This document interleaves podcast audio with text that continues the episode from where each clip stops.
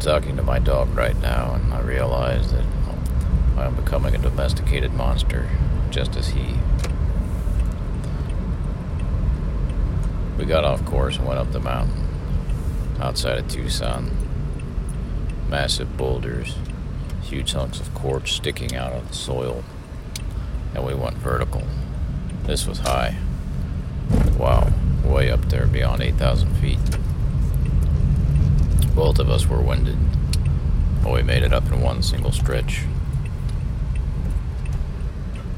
We sat on a peak, looked out, hawk above, thought about life, how little of it I need, but how I am a part of it and playing within the system.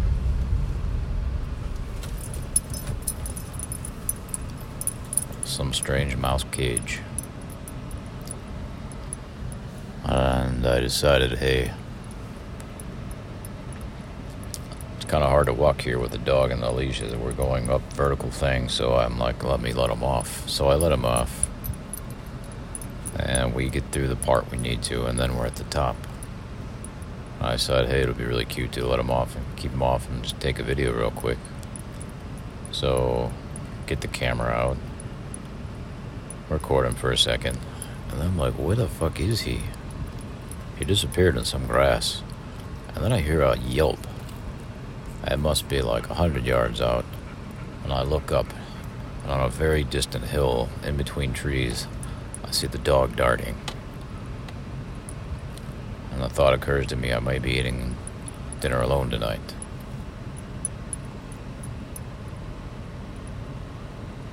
So I start walking his direction, realizing fully that this, uh, he may never come back.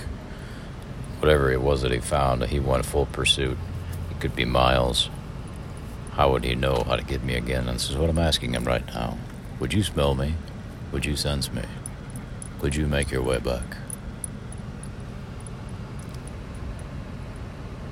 So I'm not worried. It's like if the dog's done, he's done with me. He'll find some place or someone will catch him and then they'll call me and it's really out of my hands at this point.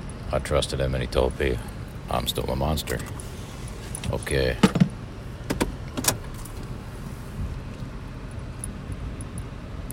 So eventually, I hear a little jingle somewhere in the distance. Okay, come on, come on. Finally, he comes around me, not to me, but around me enough to where it's like, all right, he's he's not gonna bolt. And then he goes and finds a spot in the grass under these huge, tall trees and covered with bugs. He lays down. He just plops, exhausted, panting. Whatever it was gave good chase, and he went all out. But I'm sure that his physical fortitude is not what it was once when he was a puppy. He's an old man now, halfway there, and quite domesticated. But man, I couldn't get him up for 15 minutes. I kept going, come on, let's go. He's like, I can't stand, dude. My legs, they're sore. So I sat there with him and then finally got him, and then we came down. Apparently, my path that I had chosen was also quite vertical and quite full of rocks. So we eventually uh, slid down the mountainside for about 20 minutes. Several close calls, but we made it. And now we're back here, and I don't know why I'm even saying this, but I'm looking at this animal, feeling fucking fortunate and blessed. Realize that he's not as much of a mess as he was when he was younger. And maybe in that same vein, neither am I. I am a wild creature, but I also do appreciate a home. And I drove by my prospective future home today because I wanted to get a look at the neighborhood, and it's not the best in the world. The apartment, not the best in the world, but it keeps me here. At any given moment, I may lose the job. No telling what comes from outside of life, from inside of me. For the moment, this is the plan. Privy to change at any point by any planet.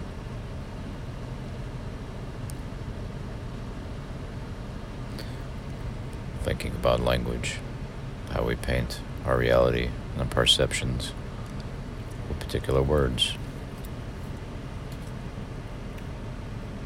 Yesterday, my cousin said they uh, changed the word pro life to forced birthers. What a manipulation. What a brilliant thing. How are we controlled and maneuvered through this life with the language and the words of someone else? And how are we dogged and derailed by our own verbs?